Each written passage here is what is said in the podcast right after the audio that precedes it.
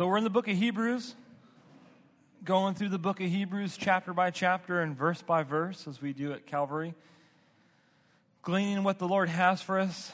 You know, what an amazing thing is to be able to go through the Bible and, you know, allow the Holy Spirit to teach us His Word, but also apply it to our life. And I, I know the Lord has a message for us tonight. We're going to be in chapter 7 tonight of the book of Hebrews, starting at verse 11. We're going to go on to verse 22 and then study I'm calling change of order, as we'll see as we as we work through this text. Hebrews 7. Father, we thank you so much for your word, Lord. I was just thinking during the times, Lord, um, time, Lord, that we were singing, just how complete the ministry of Christ is. Uh, Lord, that He's our King of glory and that, um, Lord, He reigns. Lord, and as your word says, even though we don't necessarily see him reigning over all things, Lord. Nevertheless, you have placed all things under his feet. And Lord, we long for that day in which he'll come back and establish his righteous kingdom on this earth. Until that day, Lord, we have a high priest in heaven through Christ, in which we can have direct access to him and his grace and his mercy. And Lord, I know that each one of us tonight needs your grace, Lord, and mercy in our life whether we're in a time of blessing, Lord, or whether we're in a time of struggle or temptation. Nevertheless, Lord, we need that because, um, Lord, we know that the enemy wants to attack. And so, Lord, we want to grow in our faith. And Lord, we know that the only way to do, by, do that, Lord, is by feeding on your word. And so, uh, feed us tonight, Lord, we pray in Jesus' name. Amen. So, when you're driving through town and you see a business with a sign that says change of owner, it's pretty clear what that new owner is trying to say, right? They said, yeah, by the way, that old, the, the other person who owned this business, they didn't do anything right. Now I'm the new owner, and so come in and, and see how I'm doing things right. The sign is to attract people to come in and check out the business. Come and see the new philosophy, right, that the new owner has, the new function and operation of their business. Now, the writer of Hebrews puts out a change of order not of owner. God, of course, is, is in charge of all things, but a change of order. Look at verse 12. He says, For the priesthood being changed, of necessity, there also is a change of the law. And so the fact that the order of the priesthood has been changed, it should draw us into the text. What is the writer trying to communicate to us? And he shows us tonight as we work into this text, as we go through it. He's going to say, hey, there's a change of order and there's a reason. I want you to come in and see what the Lord is doing. So let's begin in verse 11 tonight and explore this text. The writer says, Therefore, if perfection were through the Levitical priesthood, for under it the people received the law, what further need was there that another priest should arise according to the order of Melchizedek and not be called according to the order of Aaron? So the word therefore, it links this passage with the study that we had last week. The writer here is talking about Melchizedek and the priesthood that God said would come from him. He's doing it to show that um, Jesus and his priesthood is greater than Aaron and their priesthood. You see, the Jews in, in, in, their, um, in the first century were, were under a lot of persecution, they were under, a lot of stress.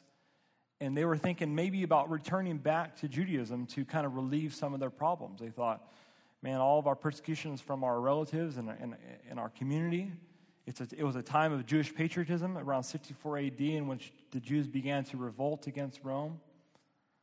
And they thought, okay, this is the, this is the solution. And, and the writer got word of it and exhorted them. He says, no, there is no turning back. There is no going back. You need to press forward in your faith to maturity. There's only one way to go, and that's straight. And there's only one way to look, and that's to Jesus, the way, the truth, and the life. And he was encouraging them over and over and over to show them that Jesus is greater than anything that Judaism can offer. So he continues this argument now with a second main point. He shows us that while the Jews were under the law, God predicted in Psalm 110:4 that another priest would come. Now he says if Judaism and when they were under the law could have brought them perfection through the priesthood that God had given through Aaron, then why did he talk about a future priest that would come? He said, So here you guys are under the law, right, in Judaism. And, and connected with the law in the book of Exodus and Leviticus, God gave them the Levites. And they were the way that Israel would worship God and come to God through, you know, through the law and, and through the way that God has established it. But yet, while they were under that system, God in Psalm 110 said, Hey, by the way, there's going to be another priest to come, and he's going to come after the order of Melchizedek. And so, in order to show that Jesus and the Melchizedekan priesthood is greater, he says, Well, hey, guys, think about this. If Aaron could have offered you perfection, then why would God have said anything else? Now, perfection here is not referring to sinless perfection, but it's referring, but it's referring to maturity. It's, it's referring to the complete way in which God wanted them to walk. Spiritual maturity is talking about a right relationship with God. And they couldn't have the mature relationship, the complete relationship that God wanted for believers under the law. They couldn't have it. Because the law, the Bible says, pointed us to Jesus. It was a tutor. Now, the word tutor doesn't mean teacher, it means someone who kept and watched over children. That's what Paul says in the book of Galatians. The law was a tutor, it kept Israel in line until the time in which Christ would come, and then they would receive maturity through faith in Christ. And so only through Christ could a believer have the walk that God wanted. Only through Christ could a believer have the forgiveness of sins in the, in, the power of the indwelling Holy Spirit. Not through the law, not through coming through the Levitical priesthood. Now, this fact should be evident here because Israel was under the law of God, as I said, and God predicted it in Psalm 110.4 that another priest would come. Now, notice the word another. It's an important word here. Jesus used a different word, another, in um, John 14. In talking about the Holy Spirit, he says, Hey, the Lord, the Father, is going to send another comforter in my name, and he'll be with you, and you'll know him. He'll be with you, and he'll be in you. The word that Jesus used for another there is another of the same kind. So he says, Hey, guys, I'm leaving you, I'm going away, but don't fear, don't worry. But the Father is going to send the Holy Spirit. He's just like me. He'll be with you, he'll teach you, He'll empower you. But now the writer who uses a word, a different word for another. That means another of a different kind. You see, Jesus is a another of a different kind than the priesthood of Aaron. And we'll see that in, in depth next week as we finish out this chapter. You see, the priests that came from the line of Aaron, they were just men. They had weaknesses. They had to have forgiveness of their own sins. Just like us, they're works in progress. But Jesus, our new high priest, he's another of a different kind. He's perfect, he's holy, he's eternal, he's unchanging, he's absolutely loving and, and good. And so this serves as an encouragement for you and I as we press forward. The writer goes on now in verse 12 and says, For if the priesthood be in change, of necessity there is also a change of the law. Simply put, since God predicted that another priest would come not after the order of Aaron, this is evidence that the law was temporary and was no longer in effect for these New Testament believers and for them to walk in the law with God. Let me illustrate this for you. Say a political party in the United States wanted to set a king up in the United States. That would be impossible because our laws forbid that such a king could exist in the United States, right? On the other hand, if our laws, if the laws of our nation had been rendered inoperative, if they are no longer in effect, we could then establish new laws in which we can make it possible for us to have a king, right? And that's what the writer is saying here in the book of Hebrews. He's saying, think about this. God under the law gave them the priesthood under Aaron. And he said, Unless you're from the line of Aaron, unless you're from the tribe of Levi and from the line of Aaron, you cannot be priest. But yet, God in Psalm 110 4 says, Oh, yeah, by the way, guys, here's another priest. He's going to live forever. He's going to be of the order of Melchizedek, not from the tribe, of, not from the line of Aaron. This shows them that the law is no longer in effect and that we're now under a new covenant, as we'll see which is a covenant of grace. We're under a new law, which is the law of Christ. The command was, you know, for uh, the folks to be from the tribe of Levi and from the family Aaron was enforced by God and was enforced by Israel. We see this in Numbers 16 and 17. Remember that when Korah and his family wanted to be priests? He said, Who's this guy, Aaron? We want to be priests. We want, to, we want our family to be priests. And God said, Really? He said, Bring it out. Bring, bring out your rods. And remember how they were judged by God? They were swallowed up.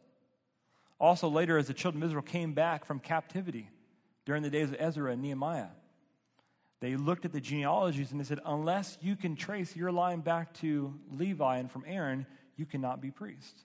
And so, under the law, it was enforced by God, it was enforced by Israel. But now, apparently, something has changed. There has been a change in law. God was not enforcing Christ to be a priest under the line of Aaron, and nor was the writer of Hebrews under the inspiration of the Holy Spirit saying it must be. So it shows us that something happened in our relationship to the law and in God's plan, his, his economy, that he deals with us. It goes on, look at verse 14, or excuse me, uh, verse 13 and 14. For he of whom these things are spoken belongs to another tribe, from which no man has officiated at the altar. For it is evident that our Lord arose from Judah of which tribe Moses spoke nothing concerning the priesthood. And so, as I said, Psalm 110.4 is talking about Jesus. And the writer says, that's clear. He's talking about the Lord. Now, Christ, who fulfilled that prophecy, was not from the line of Aaron. He was from the tribe of Judah. The tribe of Judah were the kings, right? From the line of David. Christ has, you know, the, the fact that he is a, a king of Israel. But also, the Bible also called him a priest. And so, if the law was still in effect, then Christ could not be priest. It's important to note those people who try to put you under the law and say, no, you, you, you need to follow the Sabbath day, you, you know, you need to keep the law, and say, okay, if you're still under the law, then Christ cannot be priest. Plain and simple. Kind of breaks down their argument, huh? No, it, it, and, and that's what the writer is saying here. Moses did not say anything about a person being a priest from the tribe of Judah. They cannot be under the law. But God has established a new way of doing things in, through, through this order of grace. Verse 15 And it is yet far more evident if, in the likeness of Melchizedek, there arises another priest who has come not according to the law of a fleshly commandment, but according to the power of an endless life. And so now the writer says, okay, let's talk about this criteria now for someone to be a priest. And he contrasts the two. First, he talked about the criteria for a person to be a priest under Aaron, under the law. And then he says, okay, well, let's then look at the criteria for a person to be called a priest according to his order of Melchizedek. Verse 15, in talking about the line of Aaron, it says, These people were made priests by a fleshly commandment. Now, a fleshly commandment doesn't mean it was a sinful commandment. It's not, fleshly is not in that sense. Fleshly is referring to human, right? It's, it's referring to flesh or, or human. A person did not receive the priesthood because they had inherent power or because they were more godly than everybody else. They became priests simply because they were born of the line of Aaron. It was a fleshly way of receiving it. You know, if you're born into this family, if you're from this human line, well, then you're going to be priest. That's the way God has established it. That was the commandment that God has established. But there's a contrast here with the way Christ became priest. Christ became priest because of his, because of his power, the fact that he had an endless life. The word endless here means indestructible. Christ has inherent power to be priest according to the order of Melchizedek. Just another way for the writer to slip in there, by the way, that Christ is greater than anything Judaism can offer or anything Aaron can offer. The endless life of Christ, the fact that he has risen again from the dead and lives in resurrection power, is proof, and it is this criteria for him to be of this order of Melchizedek. Just pause for a second and just think about all these different religions of the world, right? You face people in the world as well as I do right? I mean, I talk to people who are Muslims and, you know, and are you know, cultural Muslims and things like that, or, or maybe someone who claims to be an atheist or, or claims to be Buddhist or, whatever they might be. But think about it. At the end of the day, what hope do they have in what they put their faith in? What hope do they have? They, they really have nothing. They have no proof. They have no, no evidence. Really, they're just going through life hoping right? in, in whatever they, they put their trust in. But the Christian, we look at Christ and we, and we see him and we see, wow, he has the power of an endless life. Not only did he predict that he was going to die, but he predicted that he was going to rise again from the dead, and then God proved it by three days later rising Christ, uh, raising Christ again from the dead. And then for a period of 40 days, Christ was on this earth being seen and being touched by people. At one point, he was seen by over 500 people at one time. Can't be a hallucination, right? I don't care what kind of drugs they're on, right? It's not, not I'm just joking. It, it, it's not a hallucination. It was a real thing, right? They saw Christ, they, they, they touched him, he ate with them, which was evidence for these disciples and for these believers to press forward. And that fact changed the disciples' life. Yes, they had the indwelling Holy Spirit, which gave them boldness, but the resurrection of Jesus Christ was what made them bold in their faith. It went, they went from hiding in fear to, man, after the day of Pentecost, to the faces of those who put Christ to death and who also could have put them to death, said, Hey, you crucified your Messiah. And they were just struck. They knew that they had been with Jesus, the resurrected Lord. And the same is true for you and I. The more we know Christ, the more we know his scriptures, and the more we know the fact that he's alive, it's going to affect us. It's going to give us boldness to be able to preach to those people who aren't believers in Christ, right? But it's also going to give us boldness to, to press forward. So Christ met this criteria the fact that he had an endless life. He was of the order of Melchizedek. Look at verse 17. For he testifies, that's God, you are a priest forever according to the order of Melchizedek. So the key word of this verse is forever. Forever. Since Christ rose again from the dead, it was a demonstration that he had inherent power to fulfill this prophecy and to live forever. You cannot be of the order of Melchizedek unless you could live forever. And Christ fulfilled that. Now, last week we saw how the writer mentions this. You see, in the book of Genesis, when you look at the life of Melchizedek and just get it straight from the text, we don't have any mention of the fact that he was born. We don't have any mention of the fact that he died or that his priesthood ended. In a sense, it was this guy who just came on scene and then nothing ever mentioned him after. And we saw how that's really a picture. He was like Christ in that sense, in the fact that, in a sense, it was like his priesthood just continues on. And so that was all a picture pointing to Jesus. And then later on, God in Psalm 110 said, Oh, yeah, by the way, I'm going to give you a passage to support that picture, to, to back it up. And Christ comes along the scene and fulfills that type, that picture, by rising again from the dead, and now he's our high priest. Verse 18 For on the one hand, there is an annulling of the former commandment because of its weakness and unprofitableness, for the law made nothing perfect. On the other hand, there is the bringing in of a better hope through which we draw near to God. The former commandment was annulled or it was made void. The former commandment, I believe, is talking about that law that said that a priest had to be from the tribe of Levi and from the family of Aaron. This law was rendered void because it was weak, it was unprofitable. And we see this in verse 11, going back to what the writer talked, already started talking about doing. Well, why was it weak? Why was it unprofitable? Well, because it couldn't bring a believer to perfection. It couldn't believe, bring the believer to full maturity in what God wanted to do. It can't give you total forgiveness of sins. It can't give you direct access to God and, and His grace. Right? It, it, it can't give you the indwelling power of the Holy Spirit. It can't sanctify you and, and change you daily as Christ does as you walk with Him. But only through Christ could that happen. And God, knowing that, He gave the law. Knowing that, He also gave the prophecy, and hey, listen, I'm going to give you something better. And, and He pointed to Christ in the future. I love it. He says that through Christ, since these things have been made void, through Christ, we have a better hope. Through Christ, we have a better hope. Well, what is that better hope? Well, the writer has already been talking about this a lot this hope that we have in Christ. He talked about the rest that we can have in Jesus, right? The fact that we cease from our works, cease from the works of the law, trying to strive after perfection in God, in which we rest in God and receive His forgiveness and His, his um, you know, the fact that we're justified in His sight.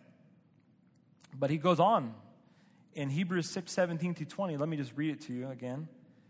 He says, Thus God, determining to show more abundantly to the heirs of promise the immutability of his counsel, he confirmed it by an oath, that by two immutable things in which it is impossible for God to lie, that we might have strong consolation who have fled for refuge to lay hold of the hope set before us.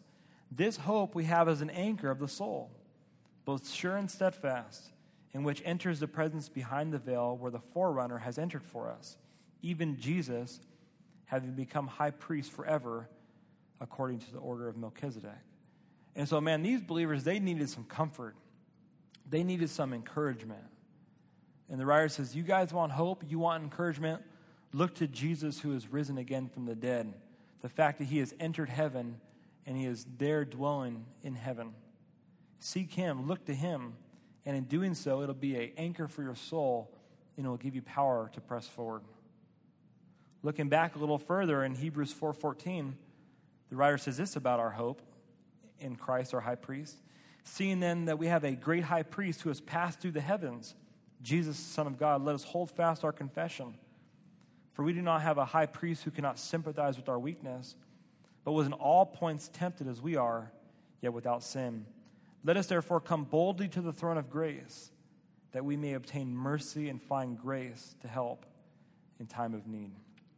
And so think about this. In contrast to the law, in contrast to the priesthood that God has established through the law, we now have a better hope in Christ, our risen Savior who's in heaven. We have direct access to Him.